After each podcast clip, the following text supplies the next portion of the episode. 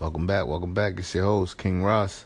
And on today's episode, I want to talk to you about the six principles of Leonard P. Howell. Number one, acknowledging Emperor Haile Selassie as supreme being and only ruler of black people. Number two, knowing that blacks are the more superior race and that blacks are God's chosen people and blacks will rule the world soon. Number three, this one has since been changed because Rastas promote only peace, love, and prosperity. But number three is the hatred of white people.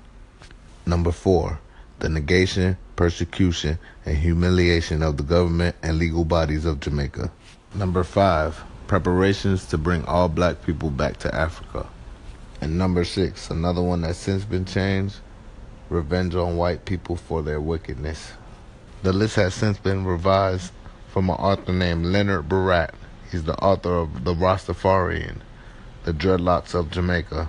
He developed his list by attending public meetings and through anthropology research into the movement. That's facts because of the spread of the movement to the west. It led to the emergence of a lot of white Rastafarians. That's all I got for you today.